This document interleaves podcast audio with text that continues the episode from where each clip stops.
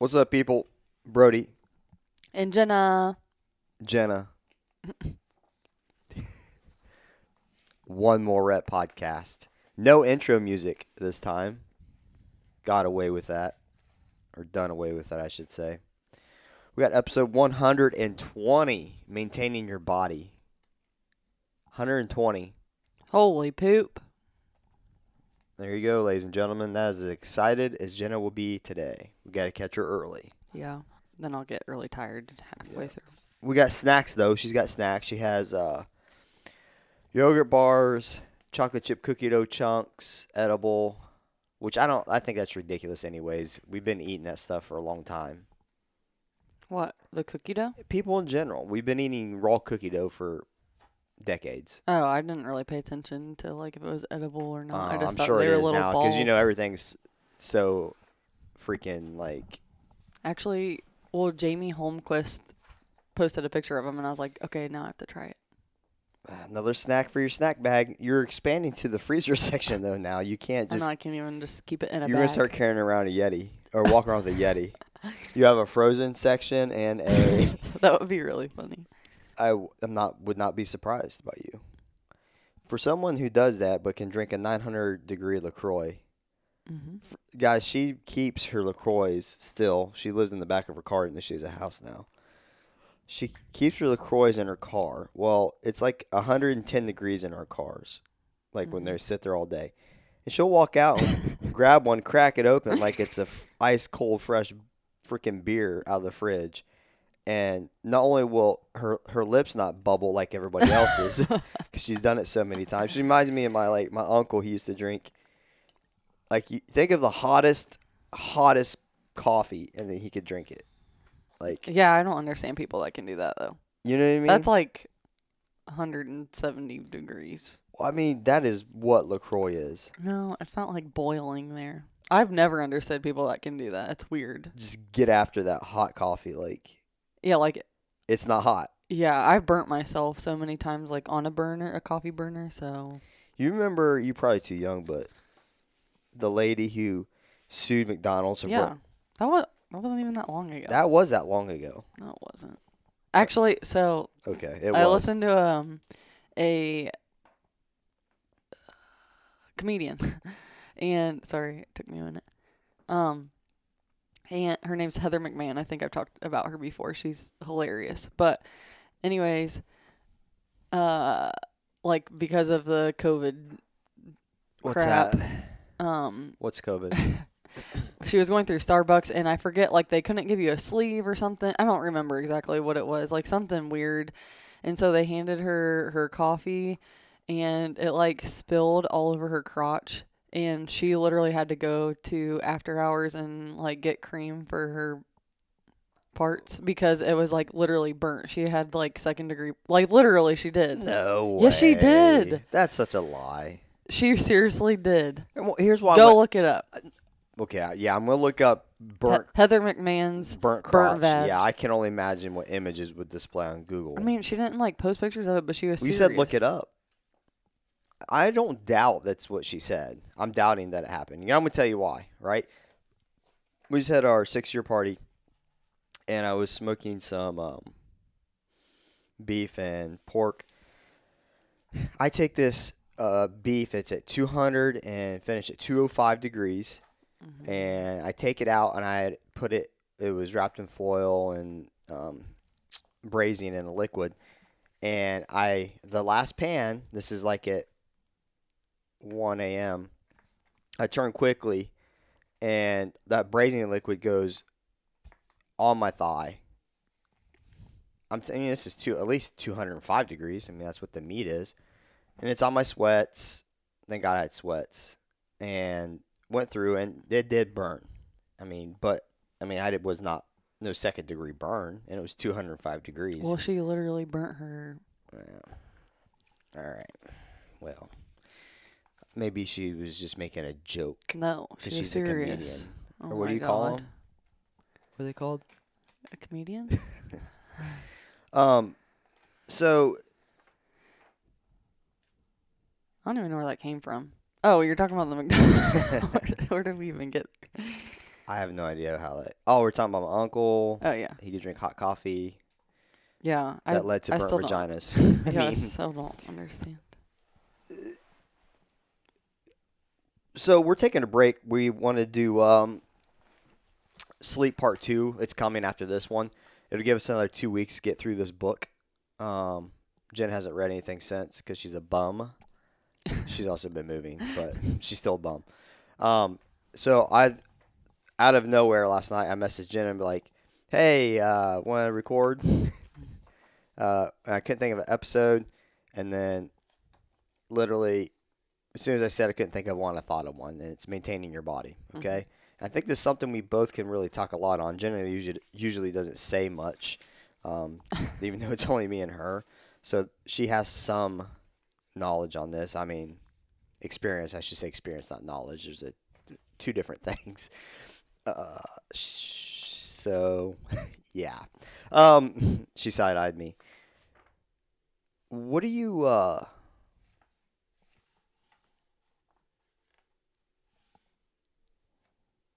What do you think was the hardest part about you starting to maintain your body on a regular basis?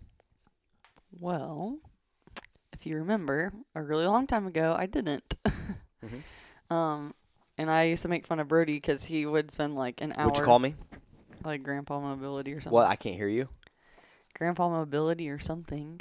No, that's exactly what you called me. Grandpa mobility. Because he I would do what? Literally an hour or more on Sometimes, yeah. yeah rolling out, which now is like nothing. But um, sorry, I had to tickle in my throat. Uh, I have three drinks right now. She has three drinks right now. Anyways, I um I didn't mobilize for a really, a really long time, and then obviously, Oh, because you, are a young buck, yeah, a young doe. it didn't last long. Um, and then obviously, the more training that you do, the more you have to maintain your body. Why do you say it in that voice? Like, because you know what? Because I didn't do it. You didn't what? I didn't do it. Didn't do what? Maintain my body. And what happened? I was Broken. broken. Um. So, but what was the hardest part for you to actually start that process? Because a lot of people don't understand, or maybe they do, that it is a process to take care of your body. Mm, I think one.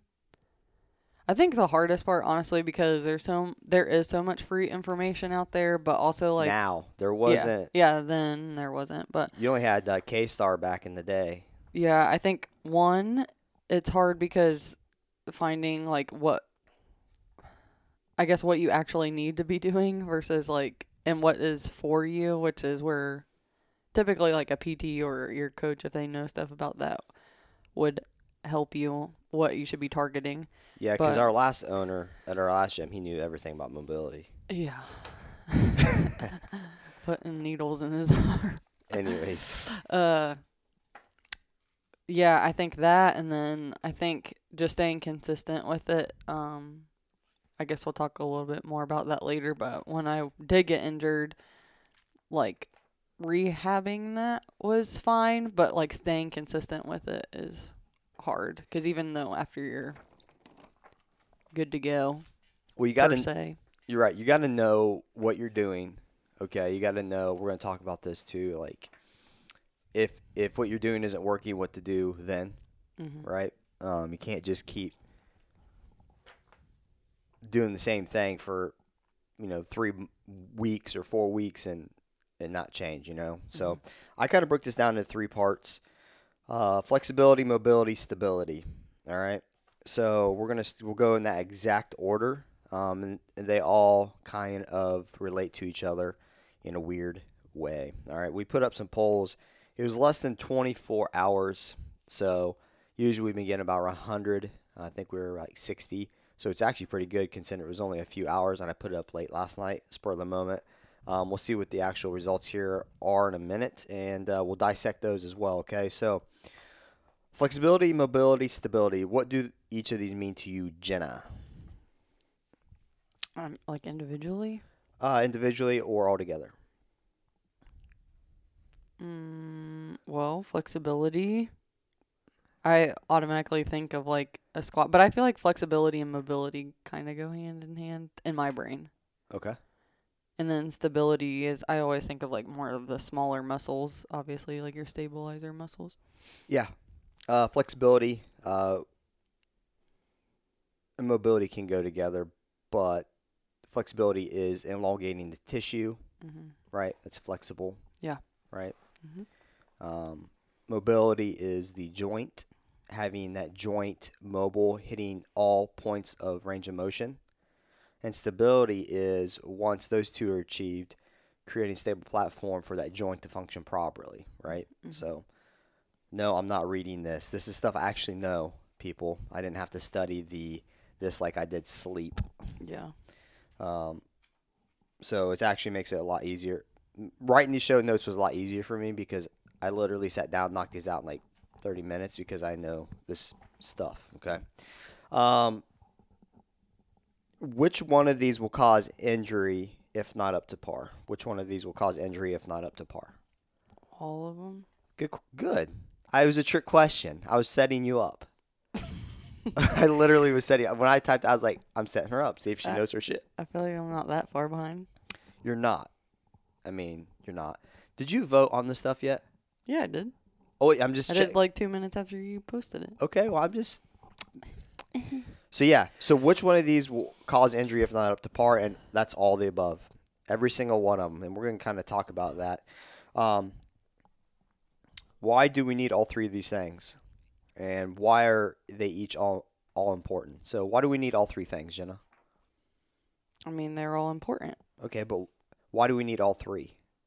Why can't I just be have stability and mobility? I don't know. Well, that's a good answer. You don't know. Right. So uh, I can't have mobility and stability because if I lack flexibility, it'll cause the inability to be mobile, potentially in a joint. On more cases than not, unless you have a frozen shoulder, right? Um, and why are they each important? Are you asking me that? Is a question. I have a question mark. You see the notes. Why are they each important? I- I Each don't and all. Well, to prevent injury. Exactly. Yeah. So I'll put Jen on. Like she was prepared for this. She obviously didn't. I sent her. The I show did notes read last it, but night. I didn't know I was being questioned. well, there's a question mark. But I didn't know it was to me. Was I was going? I was going to ask the people this. Hey guys, so please hurry up and give me your answers while we're recording, even though you haven't heard this yet. Oh my god, I'm just saying. Like, who am I asking the question? Myself. could be. All right.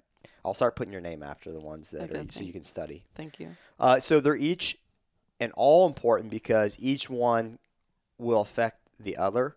And if you don't have one of the three, almost like when you're coaching, uh, if you don't have three characteristics that I look for, uh, I don't think you can ever be a high level athlete um, in CrossFit. Um, but, you know, like I said, if I'm not flexible, it can cause the inability to be mobile in the joint. Okay, if I'm not mobile in the joint, it's going to create instability. Um, instability causes injury. Not having full range of motion in the joint causes injury, and not being flexible can cause inju- injury. So they all three cause injuries, but they all all three are tied together. Um, you may not understand that, and that's what we're going to dissect. So we put up the polls. Uh, the first poll I want to really kind of get into is: um, Does your gym have mobility, stability part of daily class? You know, yes, we do. Um, here we do that every single day. We don't always do stability, but we typically will do it multiple times a week, adding in with mobility and uh, also warm up. And we still keep all this under 15 minutes, so it can be done. We do a strength, mobility, stability warm up, and a WOD. And the we our total running class time is around 52 to 54 minutes. Yep. So what did the what did the gym?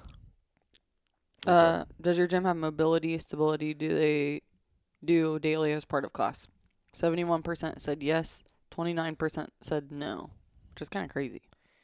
right. I mean, how many people actually got into that vote? Uh, not as many because we didn't leave this up as Right. long. Uh, twenty-nine said yes. Twelve said no. It's still a good amount of people. Yeah, I mean 42, so almost 50. So yeah, uh, we'll keep these up obviously, and I'd be interested to see what the actual actually are. Maybe we can re- do a little recap before the sleep next episode. But but still, yeah, I mean 30 percent is 30 percent of the people who voted.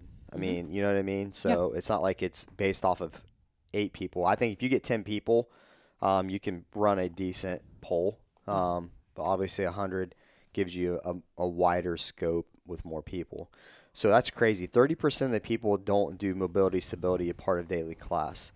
Um, coming from a gym uh, before I opened this one, it was the exact same way. It was just, it was like looked at as stupid, like a waste of time.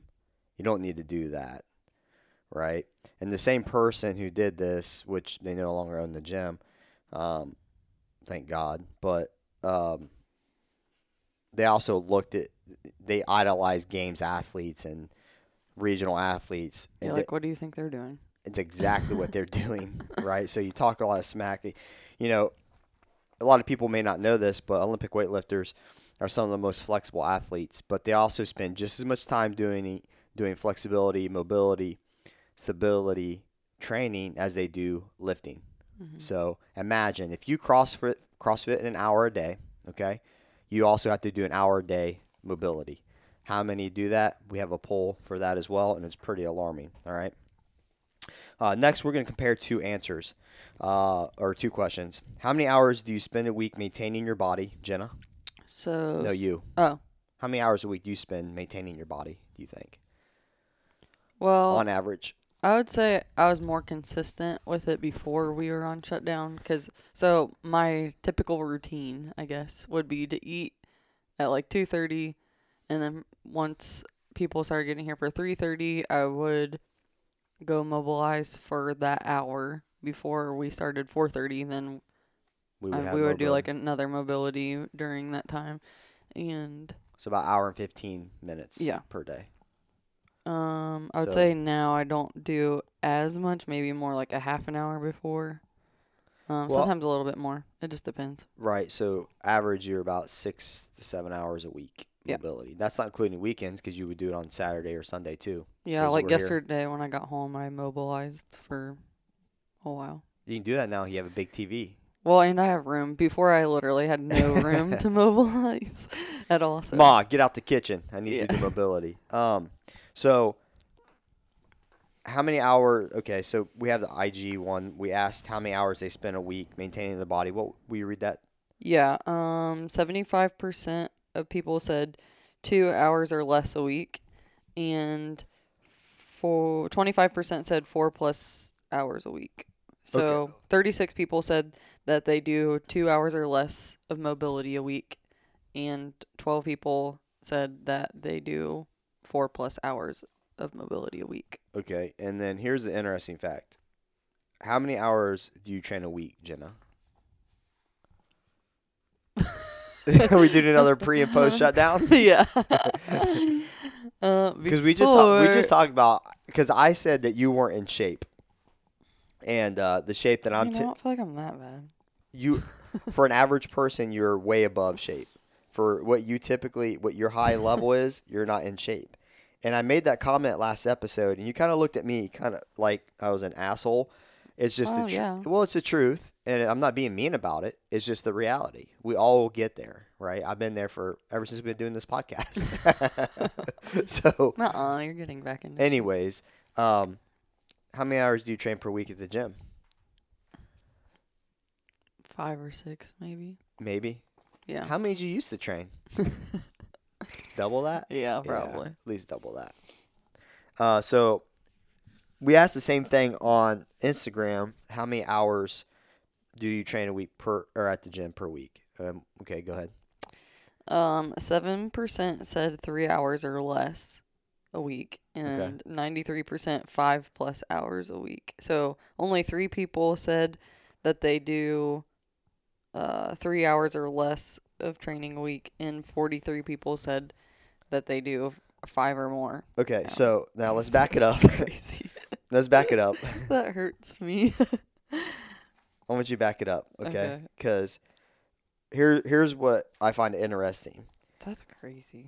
how, what was the percentage that people spend two hours or less maintaining their body? 75%. Seventy-five percent. And then what was the percentage that people spend five hours or more? week 93%. 93%. So on average, people spend five hours plus working out a week, and they spend le- two hours or less maintaining their body per week. Right. So you're talking, what is that? 30 minutes a day. If if they're even hit, if they even hit the two hours, I wanted to go one hour or less. Um, I bet you there are some people who are one hour or less that fall into that category. So let's just we'll, we'll split the difference. We'll go one and a half hours. Okay. Um, so I'm gonna have to do math. But like how? Like how are they not doing? Like how are they able to still work out? Okay. So can you work out without doing mobility, stability, flexibility? Yeah, but it- it just doesn't feel good. it just matters what you're doing. It really does. If you're doing a bodyweight metcon, your Yeah. warm up's going to be completely different. If you're getting under heavier or to moderate loads, okay, with complex gymnastic movements, uh, you have to hit pretty good mobility, stability, flexibility, because if not, uh, you you'll be exposed. And I think that's what's hard about our our training and our warm ups and stuff. We can't just do a dynamic warm up and hit the WOD 90% of the time because we're doing very complex things on a daily basis. Not saying that it can't be done by anybody because even our 70 year old or 50, 60 year old male females are doing the same stuff that Jenna and the other animals are doing. Um, so, but you have to be very, very knowledgeable. You have to hit the right areas and you have to, you know, just stay persistent with that and do it pre workout. But my interesting fact is that basically for every 10 hours of training, people are doing two hours of maintenance on their body. Okay. So that's, that's two weeks. So 20 hours, compa- 20 hours a month of working out compared to four hours of maintaining their body. You go two months, 40 hours to eight hours. Right then crazy. 60 hours to 10 hours. So you're spending one sixth the time over a three month period. And why do I extend out three months? Injuries typically don't happen instantaneously unless it's a freak thing. Mm-hmm. It's actually a compounding of the movements uh, or uh, compounding of the joint or the tissue over a, a broad time, and then eventually it peaks to where it becomes an injury or a problem. So we, ext- we extend that out. Now you can see why you may have some of these to- uh, issues or injuries um, that you've had in the past or you constantly have to deal with. Remember, I told you Olympic weightlifters they spend the same time. If they're if they have a three hour session, they're doing two to three hours of maintenance on their body daily. Okay, they have to, right? They have to, or what? You can become injured. Um, put up another poll. Do you know the difference between mobility and stability? And this, uh, this was on IG as well. Um, so do you know the difference between stability and mobility? Seventy-six percent of people said yes. Uh, twenty-four percent said no. So thirty-eight people said yes. Twelve people said no. Okay. And then, how did they rate their knowledge on mobility and stability on IG? Fifty-eight pe- percent of people know their shit, and forty-two people, forty-two percent of people said what stability. Right. So we're you're starting to see this kind of pattern. Like, this is maybe why they don't spend time on it, right? Yeah, 'cause they don't Because know what what you don't know what it is. How can you do what you? How can you do something that you don't know what it is, right? How can you Mhm. practice your snatch if you don't know how to snatch appropriately or correctly? Okay. And then last but not least, what's more important to achieve? And this was a trick question for everybody. And I was on the one more rep and I clicked the wrong thing on accident. Um, but uh, what's more important to achieve, mobility or stability? What would people vote? Fifty-three percent said mobility. Forty-seven percent people said stability. Okay, it's a trick question. Why? Which one's more important, Jenna? I feel like they both go hand in hand. No, one is one is the answer. Uh, well, I hit stability. Er, and this is why. Okay, mobility. You have to have full range of motion in that joint. Okay, in order to obtain stability. If my joint is immobile and I think of going overhead, if my is my arm fully overhead or is it slightly in front of my head if I'm doing a push press? Mhm. Okay, I don't have the mobility in that joint in that area, okay, to create the stability needed for that joint. So I'm going to be in an unstable platform because I am immobile to achieve the actual range of motion to get perfectly overhead without giving in my lower lumbar and flaring my chest out, right? So you got to achieve mobility, okay, in that area. Once you have mobility and you can reach the range of motion, then you can work on stability. Until then, you're going to be unstable. You're going to be an unstable platform. That's where I see people get kind of messed up is and we'll talk overhead because shoulders are typically the most complex in CrossFit from all ages, not just not hips but shoulders. There's so much that ties into the shoulder, but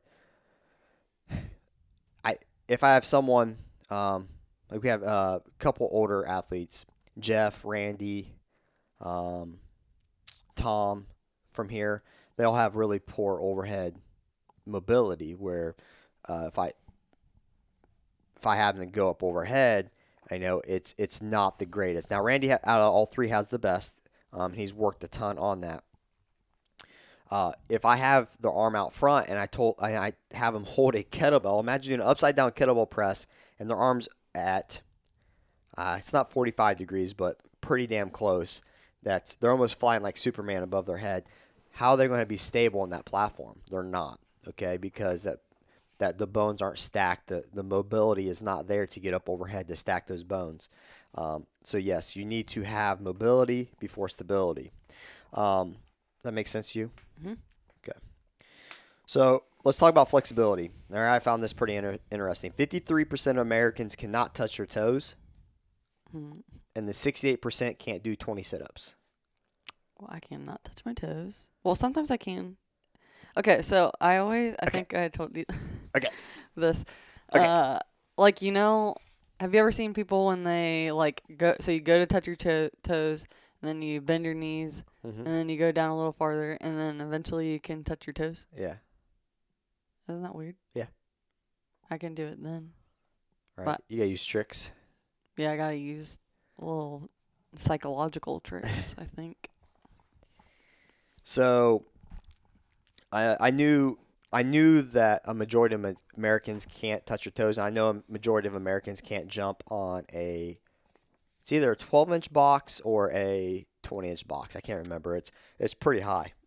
Hmm. I didn't know that about the, about the sit ups. It was kind of tied to that, and I dropped it in there. So That kind of surprises me. yeah, 20 sit ups. That's nothing. But think about it. Think about can your mom do 20 sit ups?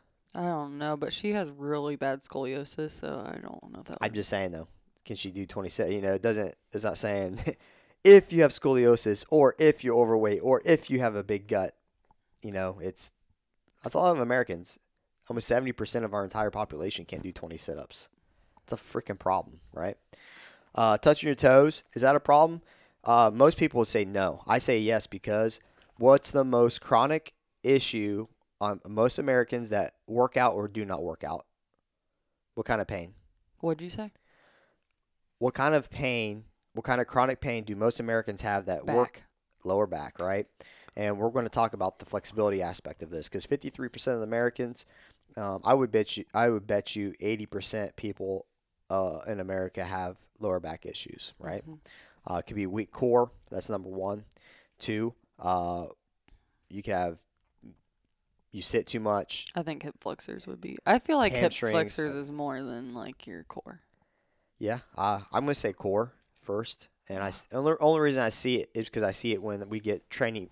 People went through the training course. We have a hollow rock slash V up WOD or a V up workout, but we have hollow rocks as well. Um, 99.999% of the people, when we're in the hollow hollow rock portion of it, they can't finish. They're like shaking. No, um, Oh. they they feel in their lower back. Hmm. Ninety nine point nine percent of the people they feel in their lower back because remember, CrossFit is core to extremity. We create uh, we have to have the stronger your core is, the more powerful you are to the extremities. Right? I know when my core strength's down, I'm weaker all around from squat to pressing to whatever it is. Right? Um, so if you got that quarantine core, then we need to get that bad boy back going. Um, so, can you touch your toes while keeping your knees straight, feet together? Nope. Nope. Okay. I've never been able to. Why is this a good quick test? All right, pelvic tilt. Hamstrings connect to the pelvis, and this will cause hip flexor issues, right? So if my hamstrings are tight, right, they're going to cause a pelvic tilt, right, which in return will cause your hip flexors to be tight up front. Why? Because your pelvis is actually tilted backwards due to the hamstrings being tight, pulling down on the pelvis.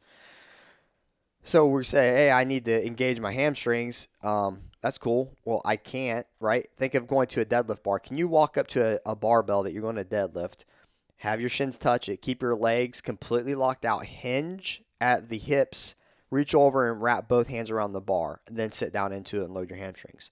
There's a lot of people who can't do that. Why? Because their hamstring flexibility is messed up. It will dump to your hip flexor, right? So, uh, a really quick test is that feet together, okay, no, no, not apart, together, toes forward, knees locked out. Can you touch your toes?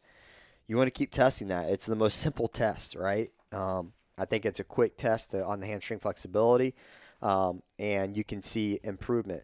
Uh, I'd say a really cool thing to do is when you get up out of bed, um, if you're having some lower back issues or um, you your hips feel tight, uh, if you take a shower in the morning, just sit there and before you even get in the shower, put your feet together and just kind of put your arms, like cross your arms, and just let it pull your chest to the floor.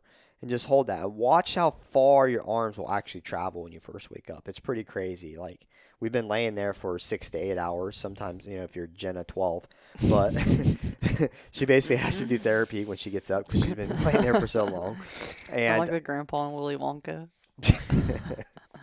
and um, but watch what that does, and I guarantee you, you can even do that in the shower. If you take a hot hot shower, let that the warmth of the hot shower, the steam, and just do that. I, I promise you, you'll feel pretty good after doing that. Another quick test is a V sit. This is pretty standard. Uh, you know, you're going to sit on your butt. Legs are going to be out at 45 degrees. Okay. Can you get your chest past 45 degrees without your knees bending or assistance, meaning pushing on the back?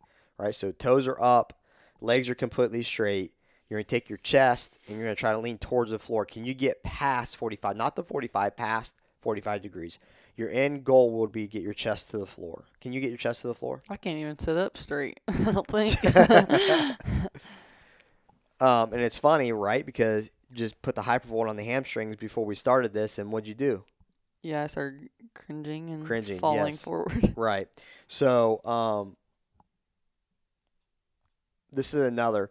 This this is going to test hamstring and adduct or abductor um, flexibility, and I will say though, I was doing that a lot, and I did make a lot of improvements.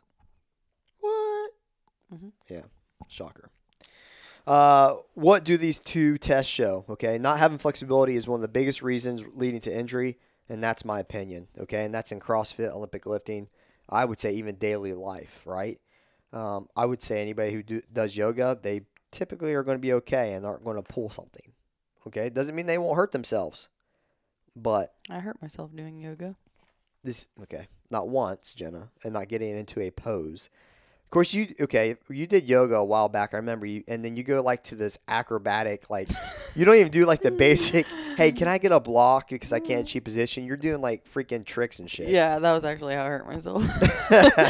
I did Typical acro yoga, and I was the base, so I was like laying on the floor. Nope, You're a typical CrossFitter, man. That is uh. that killed my back. Um. Okay, so your muscles are already tight when we, and then we load them, right? So if your hamstrings are tight, right, and then we go to load them, that's when we start become we have bigger issues, right? Now we're increasing the pressure and the stress on that tissue, okay? And then we also load them under fatigue. So in CrossFit, we don't just do one rep typically unless we're maxing out, right? And prior to maxing out, I actually I'd say we become less injured on max outs than we do workouts. Why? Because we're not in extreme fatigue. Um, while we may not injure the muscle, they are connected to something, and that something will cause the body. excuse me.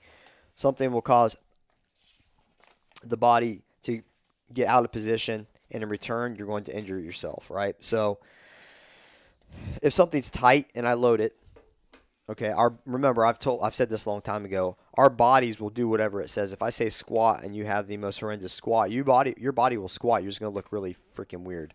Okay, and I've seen some really bad squats. Right? Think of a kid, a kid who don't have like maybe six to eight, don't have a lot of body control yet, and you tell them to do an air squat. It's really funky. Okay, even though they have the mobility, the flexibility to do it, uh, they're actually very unstable, right, in the joints. Um, but if I load a muscle, it's tight already. I'm going to still deadlift, but maybe I can't get my butt down just a little bit lower to get the hamstrings fully engaged, and I'm hitting at the end range of motion. My butt's just a little too high. Now I have my butt's really high in a deadlift, but my femur length is completely has everything to do with that. Your short athletes have a, a different different dead, deadlift setup than someone like me or Jenna. Our butts are much higher. Okay, um, but if I load a loaded muscle already under tension because you can't touch your toes, we are going to potentially have catastrophic failure somewhere where it connects. Right. So here's an example. So as Jenna was just talking about hip flexors, right? So tight hip flexor, it connects to the T12, so in your thoracic, to the L4, lower lumbar, and also connects. So your psoas connects to those points in your spine. Okay, then they branch off and they come down and it connects into your femur at the bottom. Okay, so psoas, hip flexor, same thing, right? Um, tight psoas, hip flexor causes your chest to go forward when squatting. So if you're squatting, your hip flexors are tight.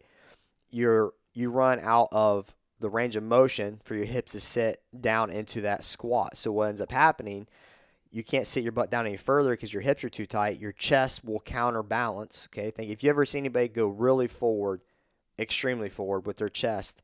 Um, first thing I look is tight hips. Second, I look at ankle mobility slash calf issues. Okay, so chest is going forward in a squat, and this in return causes the lower lumbar, which is already under load because my hamstrings are tight, which is causing my hip flexors to be tight, right? This connects to your L4 through your L4, lower lumbar. So my lower back's already going to be kind of lit. So lower back is going to get loaded and it's going to cause it to slightly round, okay? When I say slightly, it is ever so slightly. That back from thoracic down to your hip should be a perfect straight line. If there isn't any small if there's any small rounding in that lower back, that's the most dangerous. Not the upper back rounding, the lower back rounding. A lot of people like, oh man, your back was so rounded on deadlift. That's okay. Some of your best lifters in the world uh, for deadlift, they will start with a rounded back. They will maintain a rounded back all the way from the pull to they stand in an upright position. Okay? The shoulders will slightly roll back then. It's okay. The injury causes, or the when injury happens, it's the a sudden change of movement, going straight to round or round to straight. It's that quick, like, mm-hmm. boom, that causes the issue. It's like a snapping sensation, right? The lower back, that should never, ever, ever be rounded. Okay? It should not be rounded. All right, so this can lead to becoming quad dominant right? Which is bad. Jen knows all about that mm. in your squat, and it can lead to labrum issues, mm-hmm. right? Jen knows about that, and calf tightness. So chest leaning forward can cause you to become quad dominant. Why? Because the weight's in your toes, right? Now instead of driving through the heels using the glutes, we're using our toes, pushing through our toes. We're going to switch to quads. A back squat, we should not feel in our quads. It should be posterior chain, glute, hamstrings, midline calf tightness. Uh, this will also, if I'm on my tiptoes, imagine walking on your tiptoes or loading uh, weight on your tiptoes under a maximum load or a moderate load, and you do multiple reps. Your calves are now going to be lit. Tight calves, ankle mobility, along with tight hip flexor, will cause that chest to go forward. All right, this makes sense? Mm-hmm. So, in return, the psoas connecting to your vertebrae, specifically the lumbar region, mixed with tight hamstrings, this is going to lead to a catastrophic failure, right? Because now I got two two things pulling against each other. I have my hamstrings pulling my pelvis in a tilt, okay? Now my psoas hip flexor is connected to my lower lumbar, right? So to access it, we go through right by the belly. but actually we access it through the deep into the, by the spine. And now that's being pulled forward because my hips are tight, because my hamstrings are tight. Now I'm loading my hamstrings and my hip flexors under a moderate load. Why do you think our lower back's going to go? Mm-hmm. Why do we have that lower back injury, right? And if you have a mid or a weak midline on top of that, and you can't hold specific weight, people get married to belts, and most people don't even know how to use a belt. But even if you know how to use a belt, you're going to have to go to that belt a lot sooner um, than you should. And we usually don't go to a belt in here unless it's above 80% on our lifts, okay? So those two things combined will lead to a catastrophic failure and lead to those lower back nagging injuries that you just you're looking every other place you think it's your lower back when in reality it's your psoas and then reality it's actually because your hamstrings are tight just keep your minds open. All right tight lats.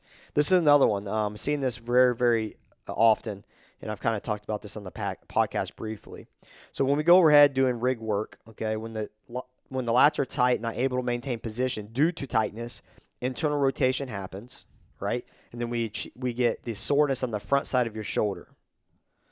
So while many may treat the bicep slash rotator, it's actually secondary to your lat. The overloading in a bad position will cause rotator issues. So a lot of times I'm uh, for probably the last year, I'm seeing a lot of front side uh, shoulder issues. Okay, and I've always before this has have treated the pec lat or pec bicep um, dig maybe into the rotators and what I was finding, it just wasn't going away. And so I'm like, well, shit, I don't. So I had to look somewhere else. What would cause me to achieve internal rotation, front side shoulder issues? And I started looking at lats, right? So lats are very, very, very sneaky. Okay, they will cause a lot of problems, be the primary cause, but we get a lot of second, secondary issues from lats being tight, right? So Will stretching alone allow you to become flexible? What do you think? Will stretching alone allow you to become flexible? No. In most cases, yes, but in some, no. I mean, the answer is right there. All you had to do is look at your notes. Yeah, but I just think back about how we always want us to stretch and then. No. um, I want you to do what first? Oh, wait, smash, then stretch. Smash, then stretch. So the question was, will stretching alone allow you to become flexible? In most cases, yes, but in some, no. So she's she's right, yes and no. There's some cases why uh, it won't. All right.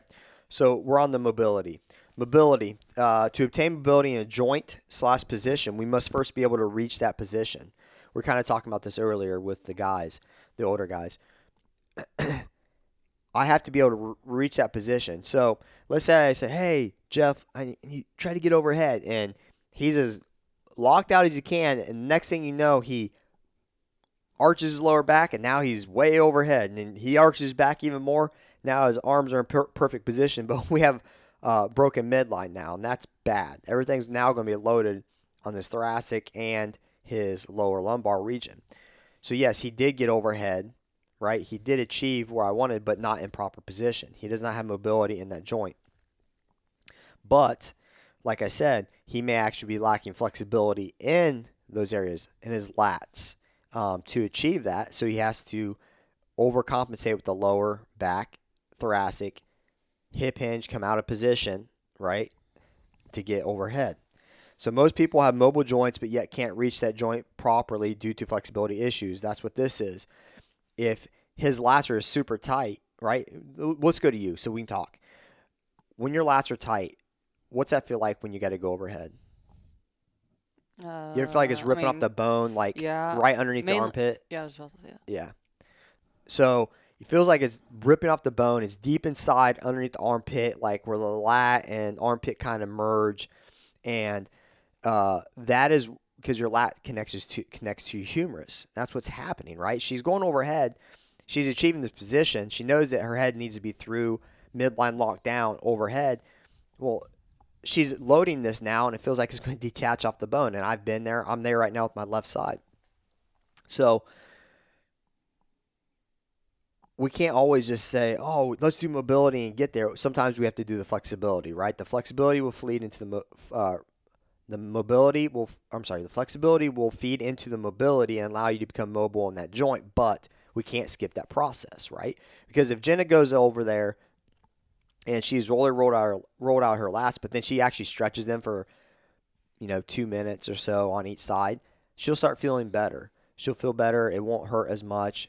It'll kind of like kind of let go, right? Because now the tissue's elongated. She don't have that pulling down on her humerus every time she goes overhead and causing internal rotation. All right. So with that said, mobility can aid in flexibility. All right. So this is where they're connected. They intertwine.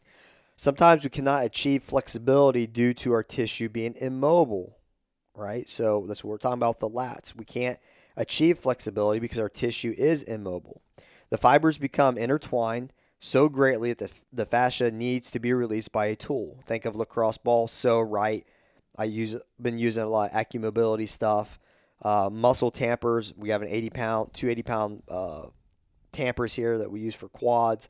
We roll our lats. It's not forgiving. We have rumble rollers, regular rollers. These are all some of the tools. Okay, and what do these actually do? Direct pressure, side to side movement, peeling back layers of the tissue. This allows most of the time to give muscle the relief it needs to move freely. In return, that will allow for greater mobility in that area to reach full range of motion. So Jenna was talking a little bit ago. She said smash then stretch, right? Mm-hmm. So a lot of times where I see the issue, people go backwards. They stretch then smash. Well, if I stretch tissue that's bound up, okay, it won't stretch. Mm-hmm. A lot of times it won't. Okay? So what do we have to do? We have to kind of reverse that. We want to smash that tissue, try to get it from being unbound, get those little nodules of the rumble roller deep in the tissue that just, you know, make, takes your breath away or you know, get that lacrosse ball in the, you know, center part of your butt cheek and knock out that piriformis where it just makes you cringe. Um, calf smash with the barbell. Um, you know, another good one. Lat roll for you know Jenna is huge. Anything on her pecs is, is big for her too. Get in there and then let's stretch it. Right. We have to break this tissue up, and that's why we have these tools. They're not just for whatever. They're not. They actually do work. Right. And this is stopping short of going to a PT and getting needled be- before every time you work out. Right because needling there is a point to needle, um, but that's after extreme case, cases where sometimes we get married to mobility tools and they don't always work, right? They just don't. It's sometimes they cannot break up that tissue. That's when you got to get some needles dropped, and um, you know it's not the most pleasant thing, but it is very effective, and we'll talk about that later. Uh, what's your favorite mobility tool, Jenna? Like that you use, like I know roller could be it, but like what's what's like your go to mobility thing that you do daily, every single day? Mm, I like stretching, but uh, so it's not even really a tool, I guess. Like the first thing I do is grab a roller and then I crack my back because it feels good. Right. And then I typically will do like my lats and my glutes because I feel like those are always really tight. Um, and I don't know. I don't really have like a favorite tool. I like stretching. I mean, I don't really like it, but if I had to choose something to do, it would be more stretching because I feel like it's kind of more on the relaxing side. It's not as painful. It's painful, yeah. like it, I still know it's like doing. So, well, I hope it's doing something. The only way you can test that is test and retest, yeah. right? And a lot of times, that's where people fail. It, well, how do I know I'm changing? Well, did you test it prior and did you test it after? Yeah, I'm really if, bad about that. If you didn't, if you didn't test retest, then you're not going to show any progression, right? Just think of a benchmark for yeah. a workout. Um, you know, a big thing I see when people do mobility, and even in our classes, is that to slow them down, mm, right? Yeah. Right. People go so damn fast, like left, right, left, right, like they're just rolling, rolling, rolling. Like it, that's not. This is not an AMRAP, okay? when we're doing mobility, what you really need to do is relax, breathe, and slowly, as slow as you can go, pan left and right. Let's think we're doing our lat. We're gonna start right in the armpit area, right where the tricep and armpit meet, and we're gonna start rolling there. We're gonna go down an inch at a time. As I'm rolling, because I roll all the way almost to my chest is face down on the roller, right, to get the inside part of the lat and get some of the pec, and I roll almost all the way back to hit the backside of that lat. In between those rolls, I'm f- trying to find these small little trigger points, okay, and that's what people skip over. When you guys are going so fast, left, right, left, right, uh, you skip right over that, and you're actually missing something. When you find that spot, you have to stop, relax, focus on your breathing, let your body sink into that. That's why I like rumble rollers. The blue ones are my favorite, and it's because that little nodule you can get those into some good, pretty damn good areas, and it's pretty comfortable to do, and it gets a lot deeper than what a um, hypervolt will. Right, hypervolts are very limited, uh, but they're very still the best mobility tool in my opinion. But um, when you relax, then you let your body weight. Trust me, your body weight is more than enough to drop the hammer on your ass. Okay, you got to go methodical. Find those spots. You're looking for these little trigger points. I promise you. Once you tack that down, put your put your damn arm through range of motion. Bring it down to 90 degrees. Go back all the way up overhead.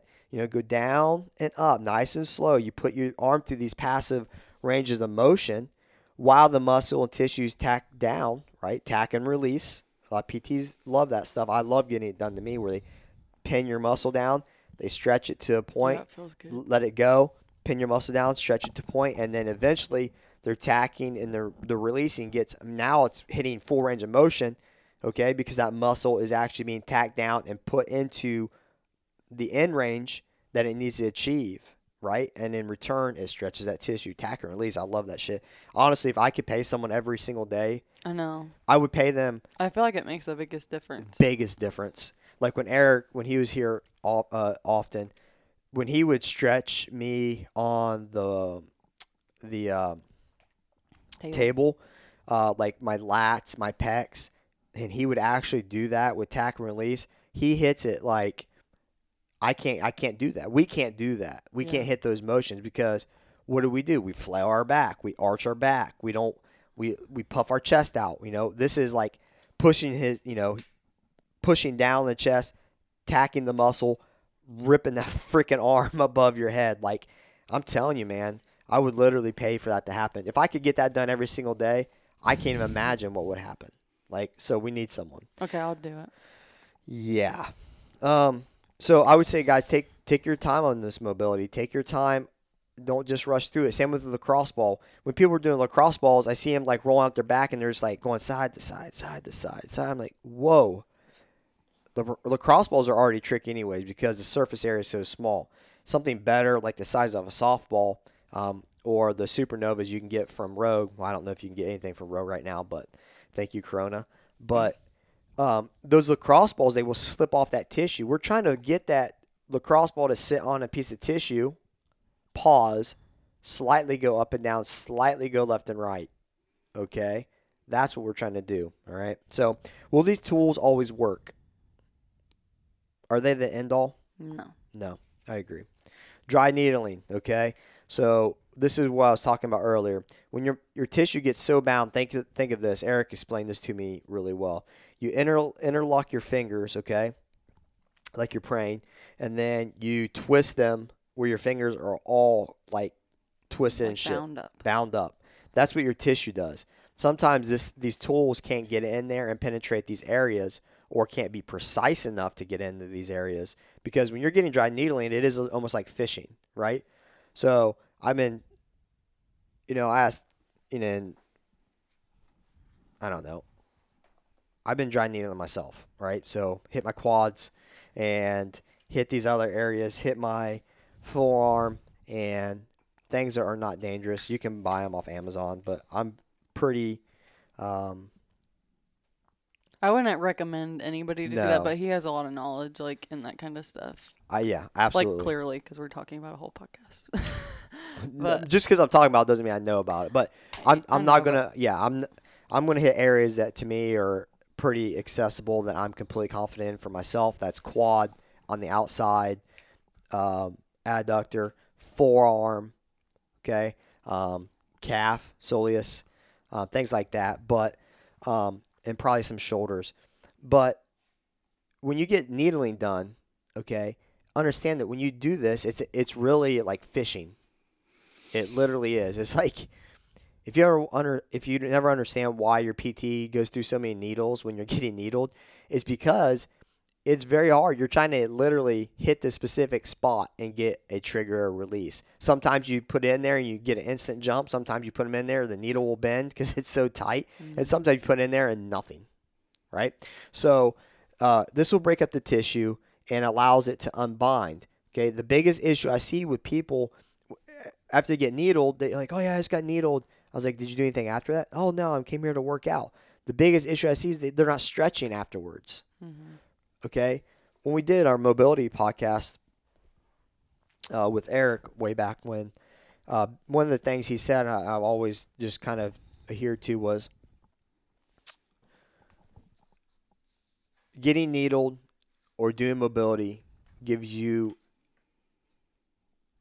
a, a uh, window of opportunity to create growth in that muscle. Meaning, it's bound up. I can't stretch it. It's so bound up. I got had to get needled. So once you get needled, stretch that shit. Take that window of opportunity to elongate that muscle, and then compound that. You have to keep building that until that tissue kind of resolves back, right? Once you get that back to where your fingers come unfolded and now they're in a groove, now we can get that tissue to elongate, right? So if you get needle, do mobility, then we got to stretch that tissue, smash and stretch, smash and stretch. I'm not going to drop needles in people here, obviously. I can't, not a PT. Even if I was, I can't line up everybody in the class. Okay, everybody, chest against the wall, you know, I'm going to hit your hamstrings and drop needles in everybody. You can't do it, right? It's not economical. It's not even possible. I wish it was. I really I wish you I wish you could do certain things and get people's bodies ready in a mass. Uh, we do our best, but you know we still miss the mark. So stretch the stuff once you get it done, and you have to keep building on that. Right? To achieve mobility is no easy task. Oftentimes we get bogged down in the process. Right? The process is extremely long for some of us. Some of you, it's doing two hours or less, right? You're doing 10 hours or less of maintenance a week compared to 40 hours of working out. That's insane. Um, imagine working for 40 hours and sleeping for two. Ugh. Sounds terrible. Sounds terrible. So often we get bogged down in the process because it is a lengthy process. You know, two to three minutes minimum to create uh, change in the tissue. Um, there's information out there that says anything above five minutes does not create more change. Personally, I see it. it I, I like it. I think I don't care if it's placebo or not. Sometimes it takes me longer on my quad because I'm going in such small increments that it could be six six to eight minutes per quad because I'm going in such small increments, right? Um, so get bogged down. Reasons reasons to this typically means we're either doing it wrong or you're missing the correct area. So we get bogged down because it takes so long and we may not be getting results and it's because we're doing it wrong or we're missing the correct area. So have you ever done mobility and then like really focus on an area and then it doesn't improve? Yep. All the time. That's the fun part. Yeah. All right. So I got a big thing here. You know, if if an area hasn't shown improvement after five to seven days, you're missing the spot. Okay. You got to seek more more advice. Move on. And if this is, if this happens during PT slash chiro, stop wasting your money. Okay. If they keep treating the same, treating the same area, you're getting no improvement. Ask questions like, "Hey, why is this not improving? Why is this not working?" Make them think outside the box. Okay, if you're doing stuff that your coach told you, say, "Hey, this isn't getting any better. Is there something something else I can do?" Make them think outside the box. A lot of times, it's like, you know, sometimes I feel, I guess, I can answer I listen to things, but sometimes I answer too quickly. But it's not because I'm being uh, egotistical. It's because I, I already know the answer. Why do I know the answer? Because I've had to deal with this a thousand times. And very rarely do I miss the mark. But if I do miss the mark, I always tell them, hey, this isn't better. Give this give this a week. If it's not better, let me know. We'll, we'll try something else, okay? Um, so, and when you're messing with things like shoulders and, and stuff, man, that could be that's such a long process, and there could be so many things. Hips and things are a lot easier. Quads, legs, easier. Okay, so don't just keep beating your head against the wall and throwing money at your chiro PT because that stuff is very expensive. All right, plus time. You don't want to spend 45 minutes doing stuff every single day and get nothing out of return, right? Mm-hmm. Quite honestly, within three days, you should typically feel a little bit better, Mm-hmm. right? Um, once mobility and flexibility is reached, the third most often failed piece is stability. All right. Um, so we put up a Instagram thing on you know knowledge on stability, mobility. Jenna read it earlier. Can you read that again? Yeah, one second. Let's see.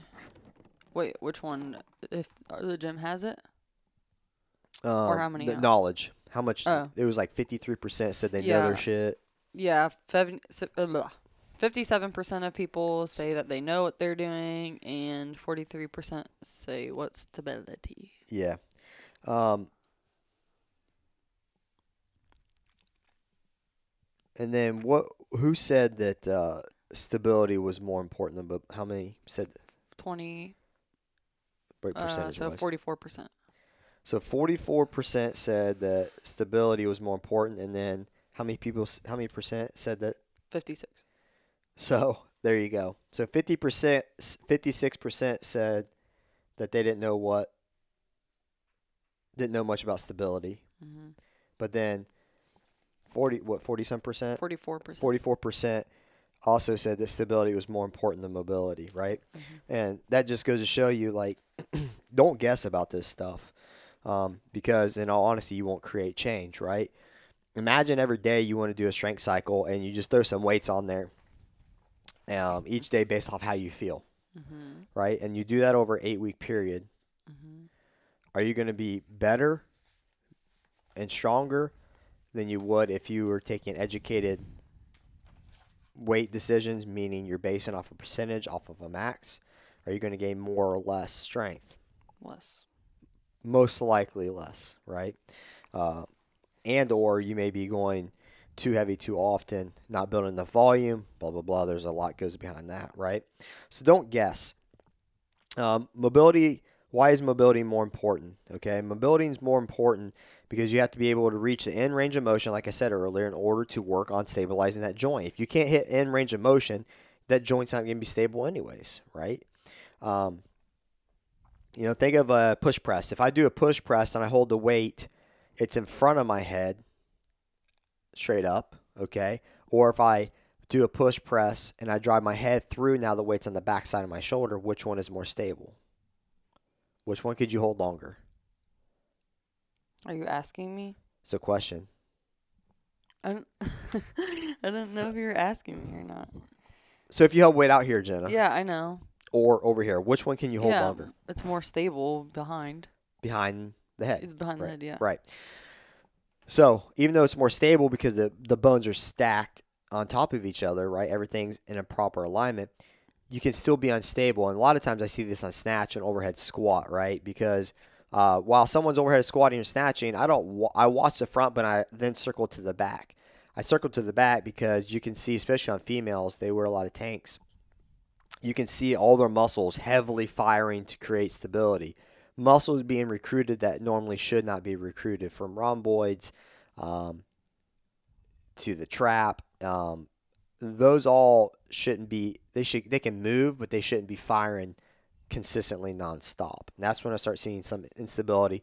And then you start looking at the bar, and it's it's they're fighting the whole position. That should you really shouldn't move too much. Okay, it can move some, but not too too much. Um, So what is stability? All right, major movers and the non-major movers. Rotator muscles uh, which are the subscapularis, infraspinatus, supraspinatus, and teres minor. Um, those make up your rotators. Um, inflammation, okay, will cause, can and will cause injury, um, and what, and inflammation is caused by overuse, which in re- return is caused by lack of mobility, flexibility. So let me read that again. Inflammation can be used or can be caused by injury, and infl- gosh darn it, I'm sorry guys. Inflammation can cause injury, and inflammation is caused by overuse. In return, is caused by lack of mobility, flexibility. So if you're not mobile and I'm using the joint, okay, I'm going to start recruiting my rotators, which is now going to cause them to do too much work for what they're actually meant to do, Mm-hmm. right? Rotate internal, external, okay? When they start getting overloaded and because they're not used being used properly, it creates inflammation in the area, soreness. That soreness then, since they're they're in such a tight area, when they start rotating left and right, left and right, and causing and need to become stable and still being recruited, now they start rubbing over each other, other tendons, and or they r- start rubbing over your some bony and imping, like bony impingements could be your uh, clavicle. Um, sometimes you get the bones. We've had a couple of people in here with uh, that actually had rotator issues because they have a little spur on their clavicle, and just over time that rubs, you know, up and down being used. It just rubs over it, and then it starts to fray. And then frayness becomes a tear. Tear becomes whatever. Uh, unable to maintain position, internal rotation. Okay, so unable to maintain position on pull ups, it causes internal rotations on bar muscle ups, muscle ups as well. This will cause you to dump on the stabilizing muscle. So we talk about lats. If I go overhead with my, uh, if I'm hanging off the rig, right, and my lats are tight, it's going to start. I'm going to start dumping internally. When I start slightly dumping internally, I'm going to start hammering those rotator muscles. When those rotator muscles are now being used to do a pull up, it should not, okay, are being recruited. They're not all only doing it, right? They're being recruited. Um, then they become inflamed. That's when we get that front side shoulder issue, right? And causing inflammation is, you know, our bodies are constantly inflamed as CrossFitters. Let's be honest. I know. You know what I mean? Let's just be real, right? So that's why we talk about nutrition. Make sure you're, you're eating the right type of carbohydrates, your fluids, your rest. Let your body. Now we're talking about sleep and how important, how much it, through the the sleep cycles repair your body. Um, it's all interconnected, right? But something that we can't do is just go take an eight hour nap and let go through REM sleep, right? For that many times before we work out. Um, sometimes we have to watch what we're eating because, you know, if we get too close to workout like me, I'll go, I'll vomit, right? So we have to make sure all that stuff's done up front. What we can do prior to workout, an hour, 45 minutes prior to, is hit some mobility, stability things on issues that we have, right? The more we can do that, it's like the final piece to ensuring that our bodies are good to go, right? We got to make sure our bodies are good to go. Um, so when these ligaments are and muscles, uh, sorry, not ligaments, when these muscles become inflamed, okay, they're all in the close proximity. Like I said, they rub on bony structures, and this will cause fraying. So fraying is that's when you may not realize it. It may be soreness. You won't even know that. And the next thing you know, frayed muscle, out of position, loaded, catastrophic failure, you got your tear. Okay? You got your tear, and then it could be a minor tear, or you could have complete a complete tear, which equally need recover or um, repaired. All right. So test for stability. All right. We do some stuff in here. Well, what do you what do you think? uh, You hate upside down kettlebell presses Yeah. with a passion, and why do you hate those? Because they're hard. They're hard, but Jen is strong as shit. Right. A lot of times, your strong people they struggle with the stability stuff. So, upside down kettlebell presses is another one. Uh, one we do in here. Um, we do light. I use a yellow kettlebell. Jen is on a blue, I think. I did a yellow. You did yellow with your left. Ah, we'll have to. Uh, we'll have to take video of this, uh, but it's not heavy. Even though um, I can push press over 250, the I still struggle doing. I doing a 53 on my left eh, ain't happening for eight by eight by two or eight by eight by three on each arm. Mm, So oh, oh wait, are we talking about the walks or the presses? the presses. okay, the presses I had to do blue. Oh, walk, I do yellow. Yeah, okay. Still. So on the presses, Um, she uses a blue kettlebell, which is 26. Um, I'm a 35. We have uh, Pat can do a 53, I believe.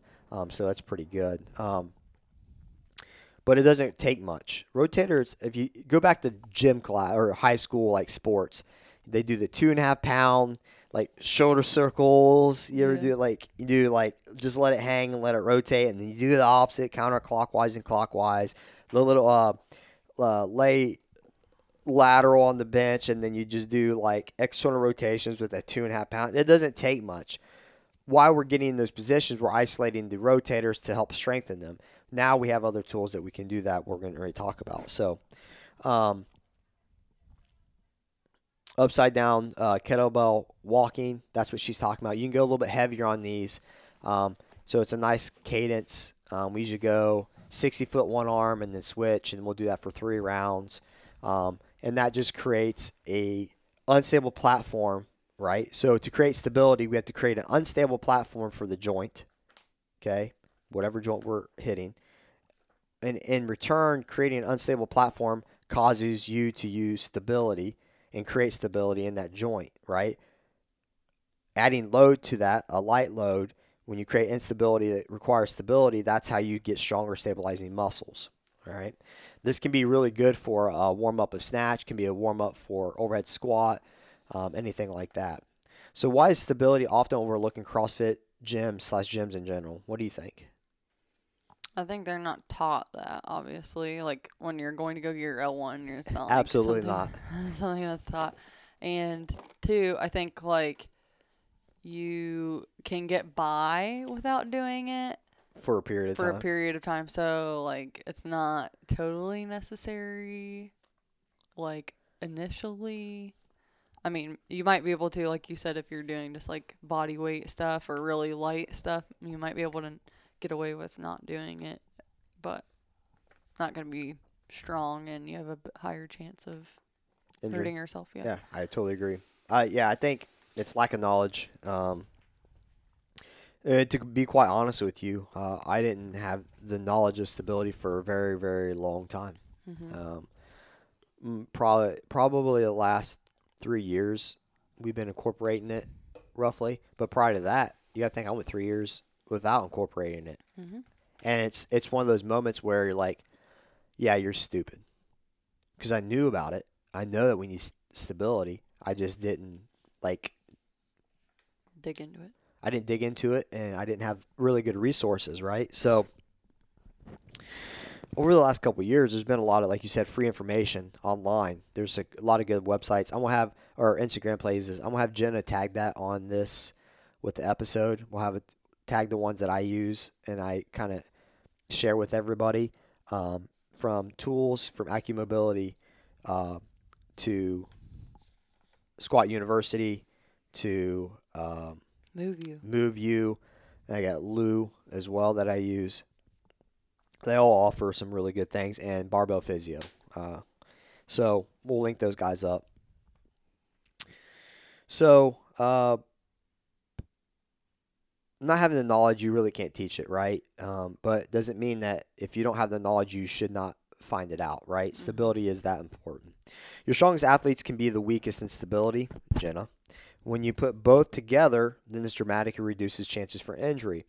So she's very strong. She has her big mover. She's a strong female athlete. Um, but when we, if she has weak stability, right, in her hips or her shoulders, that weak stability is actually going to, over time, start getting these nagging, what we call nagging injuries, these nagging issues, right? Then they got to hit a reset button. And it's hard for people that are really good athletes to hit pause and go back and work on the small things. And the only time they ever want to go back and hit pause and work on the small things is after what? You're hurt. After you're hurt. Only after you're hurt. It only takes one injury, and then they're like, screw this. I just lost six weeks or more uh, of training, and now they're going to start investing the time. 99% of the people that I've ever worked with have had an injury, didn't treat stability, flexibility, mobility as a priority prior to. Post injury, now it's a huge priority. Mm-hmm. Warm up's a priority, stability, mobility, flexibility is a priority. And it has to be, right? We're about to attack something with everything that we have. And we have the opportunity to get our bodies in the best possible position to attack this. And in return, our times are going to improve, right? If you're stable overhead, you have the mobility, good mobility overhead, and your flexibility is on point, and you have a lot of overhead movements that day. Let's say it's heavy and muscle up, bring muscle ups, and it's uh, a shoulder overhead, and you got a heavy pull in there somewhere. Um, you're going to want to make sure that your shit's on point, right? Because we want performance. Sometimes our performance will decrease dramatically if our bodies are not right. Have you ever had that happen? Your body's just not good to go, and then your performance is crap. Yep. We did that the other day. We both did. You're right. And how frustrating is that? Yeah, it's annoying. Right? We talk about how important CrossFit is to us. We got this like one moment of a day that we're going to go attack this. And let's say it's something we're going to do Amanda. And Jenna has a really good Amanda time. And I was talking smack that I was going to try to take her on this one. It wasn't going to happen, but I was still running my mouth. And uh, we didn't get a lot of warm up. We did some, but I felt we mobilized a lot, but we were both really, really sore. I don't remember. Yeah, we Everybody from the gym was sore. I don't know why. Yeah, it I was don't It was something. like lats and stuff. But anyways, um, we uh, we thought we were ready and we weren't. So all this build up, and then you can't do it because it feels like things are going to detach from your body. That's always a bad sensation. All right. So it's very frustrating when that happens. So I got a good test. So we got to so we got to build strength, building strength through stability, right? So a good test for that for me, in my opinion, is hang on, hang off the rig, activate your lats by pulling down on the on the uh, pull up bar. Okay, can you hold this position, right? So we say uh, active, activate your lats, hold. We say uh, what we do, contract and release. Yeah, So which is really hard if like like you think that it would easy. be easy, yeah, but it's actually kind of hard to think. So- well, the pull up rig thing is, I think the banded like uh stretch Armstrong thing with like pulling your lat down. That's hard. Yes, for me. you're right. Yeah, to to to single off that lat, but hanging off the rig. Think of you're going to try to go in a hollow position, so don't have the turtleneck, right? Where your turtle head, where your head's lost into the traps. All right, we're going to activate our lats, pull down. Head should be high above the traps, and we're going to hold that position, right? How can you hold that position, and how long can you hold it? That's a good test, right? Mm-hmm. I want you to compare that to the max set of pull-ups you can do, and then that time that you're under tension. Meaning, if your max set of pull-ups takes you 50 seconds, can you hold this position for 50 seconds? Right, without doing a pull-up. Mm-hmm. If you if you can hold this position for 10 seconds, but your max set lasts 50 seconds, we got problems. That means 40 seconds of your max pull-ups, you're out of position. You're out of position. Your lats aren't activated, scaps aren't activated. You're creating internal rotation. Then guess what you're going to do? You're going to hurt your shoulder, right? Um. So if they don't compare, you're weak in this position. You eventually will have that in parentheses, you know, shoulder issue, um, hands down. All right. So kipping and butterflies pull-ups are really cool until they aren't, right? They're awesome to do, but we got to make sure there's a step into that. You know, we start everybody here with strict banded. Um, we do some strict pull-up work, but I'm still on people like Jenna. Like we try to sacrifice too much to go too fast, but lose position. In return, if we can hold position, maintain position, we're in a stronger position. We're going to be fresher on the back end because we're recruiting less muscles. The less muscles that we need to do a movement, the fresher we're going to be in the end of the WOD, right? Less moving parts in the beginning uh, will allow you to have that extra gear at the back side of the workout, all right? So, how can we strengthen this? Crossover symmetry to me is number one. It's expensive. Uh, invest in a set, though, if you can. Uh, if you do that on a day, I know, and you know this too, if we do this on a daily basis, is it dramatically def- different going overhead? Yeah, but it's boring. Okay, it's boring. It takes how long? mm, Five minutes. yeah, it's yeah. Yeah, it takes five minutes. So boring. Who wants to sacrifice? boring. It is. It takes five minutes though. Why is it boring? Because it's not a heavy barbell. No, right? it's just- not- I don't know. I don't know why I don't like it. Well, you need it. So you need some crossover in your life, and so do I, because I think everybody really should. I Everybody would should. tell people to do it, yeah, but I just Don't don't, do want to do it. I- if I could honestly afford, um, I can't. If I could justify twelve sets and have them attached to the wall somewhere, I would do it. yeah, But they're three hundred bucks a piece, so yeah. yeah. So we do cheaper things like One set. banded pull parts. Mhm, Yeah.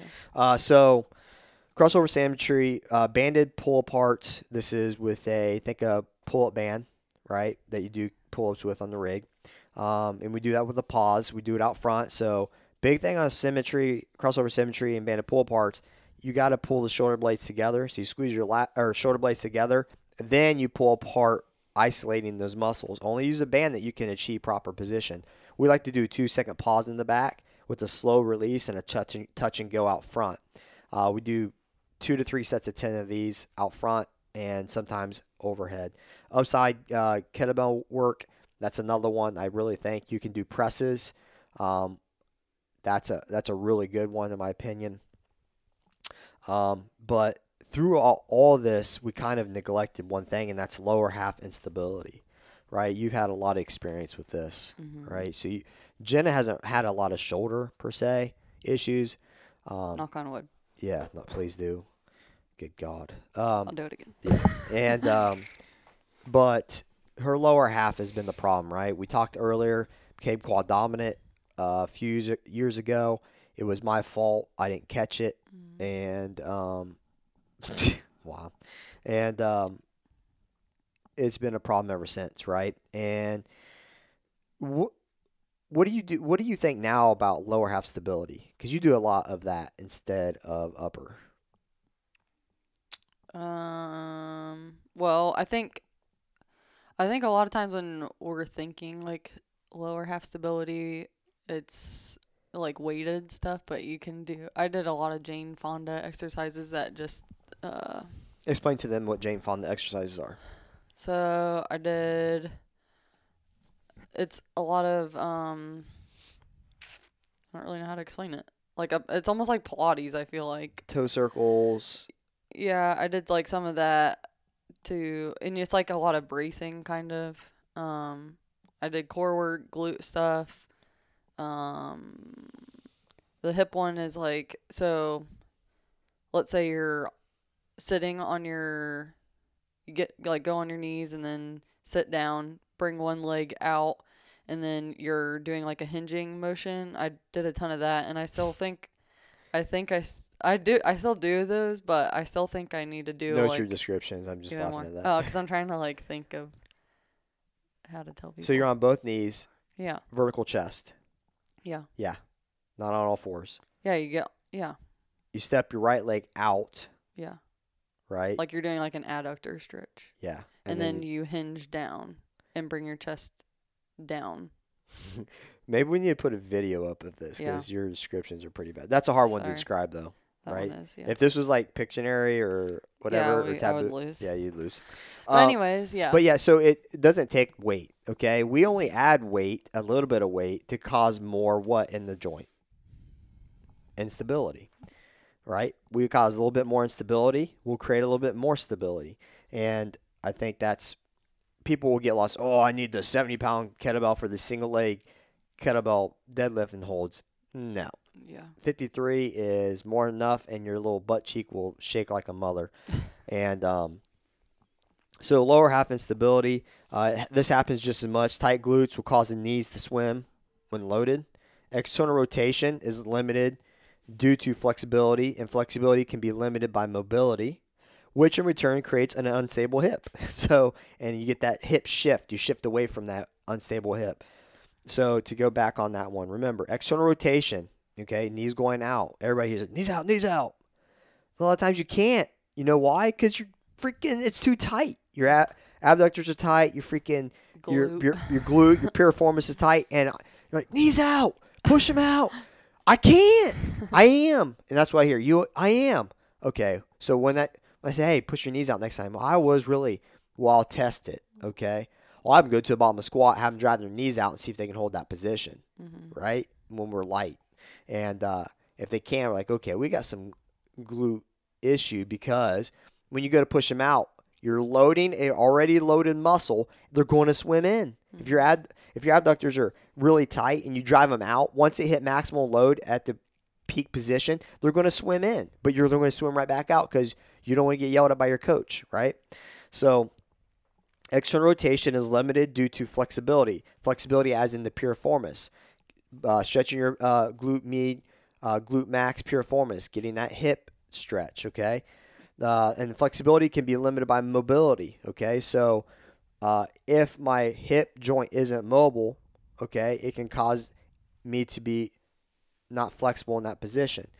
Then mobility in return creates an unstable platform, in immobility. So if I don't have mobility in the hip, then I'm going to be unstable. So they are all tied together, and you get that weird hip shift. Um, if you've ever had it, where you squat down when you go to stand up, you do a slight shift to the left or the right. You really have whichever way you're shifting towards the opposite side is the injury. Mm-hmm. FYI, because your body's getting away from it. it. There's a weakness, right? So we're shifting away from the weakness. If you see that as a coach that you're listening to this, you see your friend doing this, video it and show them because they're not gonna. Most of the time, they're not gonna feel it. Sometimes they will, but most of the time they won't. All right. That's also like the hard part when you're still training, like through an injury, I guess, is because then you start to compensate other things. Because yes, when I was still like trying to squat, um, I would like shift all the weight to my right side because my left side was hurt, but and now my right side is messed up. Yeah, now my right side is messed up. Yeah, you'll get that like that 70-30 squat or 60-40 squat where you're under say you're let's just say you're under 200 pounds, right? That means you know 70% of that's going to be on your right side, which is not meant to be, and only 30% on the opposite side, right? Because it's weak, and your body knows it's weak, but you're saying, "Hey, body, squat." So it's like, okay, I'll squat, but I'm not squatting on this one because it's going to you're gonna blow an O ring on this side, Ew. right? Don't want to blow the old O ring. So that's what's important. Is yes, you can still work out, and it can be frustrating, but you cannot continue to keep overloading one specific side because the other side is an issue. Because what happens now, you got to treat the the new side. Okay, get rid of that, and then go back to original point of injury and I was just talking to a guy about this in our gym yesterday. You know, he's having some glute issues, but I always thought that his point of injury wasn't his glute. It was uh, erector whatever. It was secondary. And sure enough, after about t- 10 days to two weeks of working some single leg kettlebell stuff um, and things like that, now his point of injury is his lower lumbar region. And that, to me, is now he's on the primary original cause of the injury, and his glute was all secondary because what? He, he, they were recruiting. They weren't, they weren't supposed to be doing what they're doing. They're doing more of the work, got an injury. Mm-hmm. Potentially. That's what I usually see. All right. So, uh, Romanian deadlifts are really good for creating stability and building strength inside that joint isolating. Single kettlebell deadlifts, I think these are one of the best, right? Um, you do right foot's planted, left foot's going to go straight back. Uh, kettlebell is going to be in the left hand, opposite side of where our foot's planted.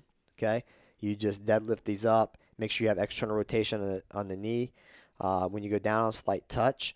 Um, a really hard thing is to hold this without the kettlebell touching the floor. So you'll deadlift it up, slowly lower it, external rotation. You're going to hold that for a 10 count. Okay. Then switch. Do that for three rounds. Make sure your knee doesn't cave in. You'll see a lot of work. It doesn't take a heavy kettlebell. Start out really light. And um, your glutes are going to yeah, be fire. Fire. Mm-hmm. um, banded walks, put them around your ankles. Um, just walk normally. Don't let them come in. You put them around your knees, do side shuffles, whatever. There's a lot out there, like we said. Um, all these will not only activate your glutes, but get the small external rotator muscles inside the glute strong and allow you to shoot up out of the squat and without the double knee cave, right? So, creating the stability, the strength, building strength in the stability uh, portion, um, having in range of motion with great mobility and have the flexibility to achieve a position, um, they all go hand in hand. Okay, so lower back, abductors, outside the quad and hip flexor can all be injured just from an unstable weak glute, right? Plus your ego. So if your glutes are weak, uh, your lower back is can be injured. Your abductors can because it's dumping. You're going to get knee swim in. They're going to be recruited too much squat. Outside part of your quad. Everybody says, "Oh, it's my IT band." Well, there's no. It's not IT band. Okay. Uh, take your IB, IT band. Go slightly above that where your quad meets. That's your problem. Don't think it's your IT band. It's actually your quad. Spend a lot of time with that. If you got a rumble roller, uh, get on that. If you are having outside quad issues, which will cause knee issues, um, you get some needles dropped in there. Your PT will love to watch your ass jump off the table. All right. Um, and ego, right? Jenna said this earlier. It's hard to, when you become injured, to kind of stay focused and get past it because you're doing things that you don't want to do. Right? She doesn't want to do crossover symmetry, but she said she would recommend it to everybody. Mhm. So that makes perfect sense. Mhm. This is how great it is. I'm going to recommend to every person I talk to how great it is, but I don't want to spend five minutes doing it. Mhm. But she'll she'll do her Jane Fonda every single day, right? Yep. Good. Dumbass. Uh, so we had an IG question. Uh, we pull it. How many have injured themselves in CrossFit slash training? Have you ever injured yourself in CrossFit? Never. Seriously? Yeah. Okay, I have two. Um, how would they say on the IG? Seventy-three percent of people said yes, they've injured themselves, and twenty-seven percent said no. So thirty-five said yes, thirteen said no, which is still quite a lot. Yeah, I was expecting it to be a lot more. hmm So that's interesting to me. I thought it'd be 85 plus percent because honestly, let's be honest. Do injuries happen in CrossFit? hmm Yes, they do. All right. Does that make CrossFit dangerous? Mm, Ooh, I think anything could be dangerous if you don't really know what you're doing. right. Just because you become injured in CrossFit doesn't make CrossFit dangerous because my injuries in CrossFit weren't because of CrossFit. It honestly, it's losing position, not having stability, pushing through something. I hate that. Don't do that. All right. Um, and is it really an injury? Is an injury we got inflammation in an area? We just need rest.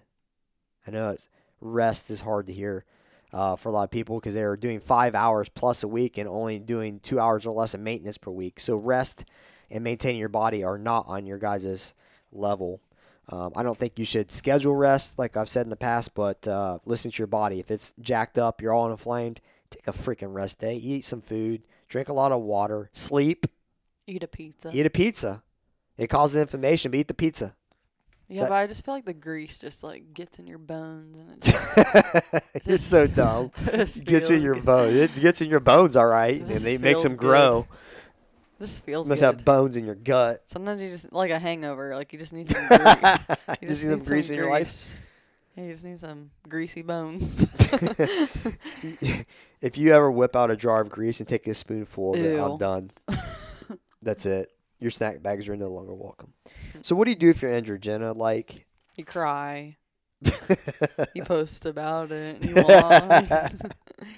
uh, no, I mean I took some time off, kind of. I still came. I always tell people like, I think fitness in general, like it's so easy to get out of a routine. Anything worth it, I guess, like nutrition or fitness in general. If you stop doing it for a while, it's just hard so to get back into it. So I still came obviously and would hang out and do my exercises and do whatever I could, even if it was like upper body or to a box or whatever. and mope. She'd mope. Yeah, and mope because I was sad. um, so I would still recommend at least coming and doing something, and definitely resting and just giving yourself some grace, I guess. Even though I didn't do that. What's one big thing you focused on once you became injured? We talked about earlier. Mm, I just focused on what I could do, really, which was trying to mobilize and stabilize. Yeah. Work on our body, maintaining our body. Like it's, it should never take an injury to do it, but sometimes it's like you're crushing it, you're killing it, and the next thing you know, you can't. hmm And then next thing you know, you're 30 pounds under what you used to lift. Next thing you know, people are skyrocketing past you that were way behind you in certain lifts. Now you're getting into the mental side of an injury, right? We're not talking about the physical side anymore. Injury is just as much mental as anything. It will pull you to the depths of hell. You have your good days, you have your bad days. You have a lot more bad days than good days, and you got your own ego you got to let go because people are passing you because they're you know they're not injured and they've been able to hit four five squat cycles in a row and you've barely hit one um, and that's what we've talked about in the past you really got to focus on the stability stuff you got to focus on what you can do get really really good at that and then in the end you're going to be stronger than you ever were before Mm-hmm. if you have the wrong mentality jenna Mm-hmm. um, then it can it can be a longer process Yep. And I think that's where Jen Jenna's kind of has fallen before is you're doing great, you're crushing it, hitting all the PRs, you're just the best shape of your life, and then boom, Mm-hmm. right? And what could cause you is uh, to get out of shape is the, you know, she did come, but does she hit the workouts the same? No, because her body, she's always apprehensive, which is understandable when you have injury. You're kind of, you don't trust yourself, you don't trust your body, and then in return, you go slower, okay? And then slower you go, you don't hit as fast. We've talked about this. There's a compounding effect. So if you don't hit stuff as fast and hard as you typically typically do and can, your fitness is going to drop. And it's not because she doesn't put in work, it's because she can't hit the work the same, right? So, and then trying to like cope with modifying, right, which is hard for sometimes for people to get past. Got to get past yourself, modifying and try to get the same stimulus. Why? Because we can still stay in really good shape. We're not going to be in ultimate shape, but you're going to be in better shape if you if you get the same stimulus and you back it down a little bit, right? So, um, I got a disclaimer here. If your coach is on your on their phone during warm ups, mobility slash stability time, call them out or leave the gym. There's no reason they should be on their phone, checking their Instagram, sending messages, texting people, whatever. When you're, they gotta make sure you're doing something right. This isn't a study hall for 15 minutes. Mm-hmm. You do whatever you want. They should be watching you. Make sure you aren't rolling over the muscle too fast. Make sure you are in proper position when you're doing stability work. Make sure you are not bending your knee if you are trying to stretch a proper area. Okay. If they're on their phones during class, same applies.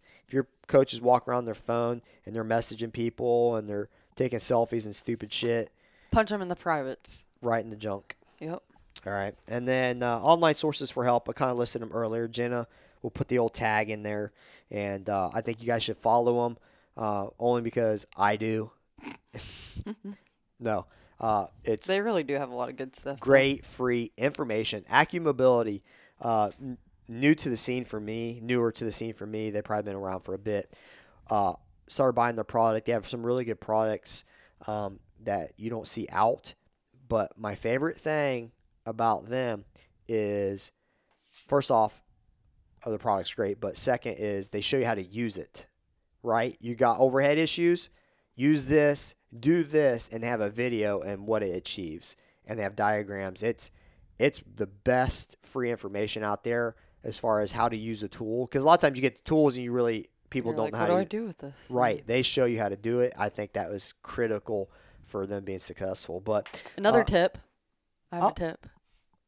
So if you have a lot of different sore parts of your body, um, if you go like if you're on Instagram and you see a post, I'm sure most people know this. So I have, um, you can like save posts, you know, um, with the little flag thing. yeah, But if you hold it, you can create like folders, kind of.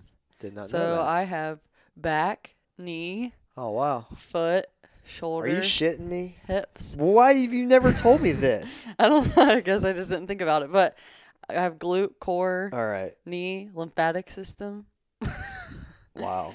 I have all of it. So basically, what you do, like when you like want to save a post, you hold it, hold the little flag in the bottom right hand you corner, right and then you can save to and create a Folder. Do you know- how many hours I've wasted like going back and going through it. back to send someone a DM because of an area.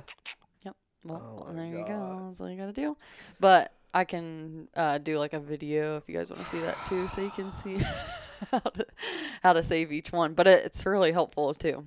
It's kind of like Pinterest, but It is so helpful that I didn't tell that them. she didn't tell me, and it will save you hours of looking through because I've spent hours scrolling back and forth trying, trying to find- find one specific thing for one specific person about uh, one specific issue. But uh, guys, look, maintain your body. It's that simple. We use them. We want to use them. We want to continue to use them. Uh, don't blame injury because of volume. Don't blame injury because of CrossFit. Don't blame injury because of anything else if you are spending less than two hours a freaking week on your body. That's just insane to me. Like you have to maintain it. If you if you feed it and you sleep and you do all this other stuff, but you're not maintaining it because you're cruising, you're only going to be cruising until you get hurt, and it's going to be a catastrophic failure. And I've seen it and happen countless people that I know on the IG. I feel like you can predict it too. I dude, I've seen it and I've called it out. Yeah, There's times where I was like, "Agent, the person can get injured. Guarantee fucking it. yeah. Guarantee it." And it's how they're moving. I'm watching their movement pattern. Or we watched a video. Um, someone like posted like haven't been able to do this for a while because my back has been hurting, and then they like posted a video and it's like, no shit. No, I wonder why your back's been freaking hurting. like I, it's so bad. I I don't laugh at people because of yeah, as long as they know. It's like they're co- it's, It's it's coaching. they're really. coaching filming it and they say good job. That just the imagine a train wreck times a thousand and this person had an injury they just came off of and I'm like, yep, no fucking wonder. Like you're this is allowed on a daily basis, like under maximal loads too. Like this is not right. Like there I've not had the the sweetest, sexiest always PR lifts, Mhm. right? But you know what I don't do? I don't do that again. I don't take a nat I don't take a whack ass PR. I don't take a an ugly lift. I back that down. What I hit prior to that, that was smooth and that was legit. That's what I work off of because I'm not going to hit a one once in a lifetime freaking lift and then be stuck there for two years because I can never achieve that again because the freaking stars align right and I had enough grease in my bones or some shit like Jenna. Maybe that was your problem. I didn't have no grease in my bones. But take care of your bodies, guys. It, it, it, they will come back and bite you, and then you're gonna look for everything to blame but yourself. And reality, it's your own damn fault, yep. right? So Here's our Patreon we peeps. got Patreon peeps. here's our here's our swag box people. we have added- one swag box left. That's it. Yep. So uh, the link is in our bio if you want. Next one's coming out in September. September. That's crazy. Ugh, I can't believe this. Go ahead. I know. Okay. Uh, David Lukegrap, Jerry Rishardi, Gareth Crowther, Natasha Bowling, Meg Mayhem, Jamie Metcalf, Michaela Braddock, and Natalie Schoening.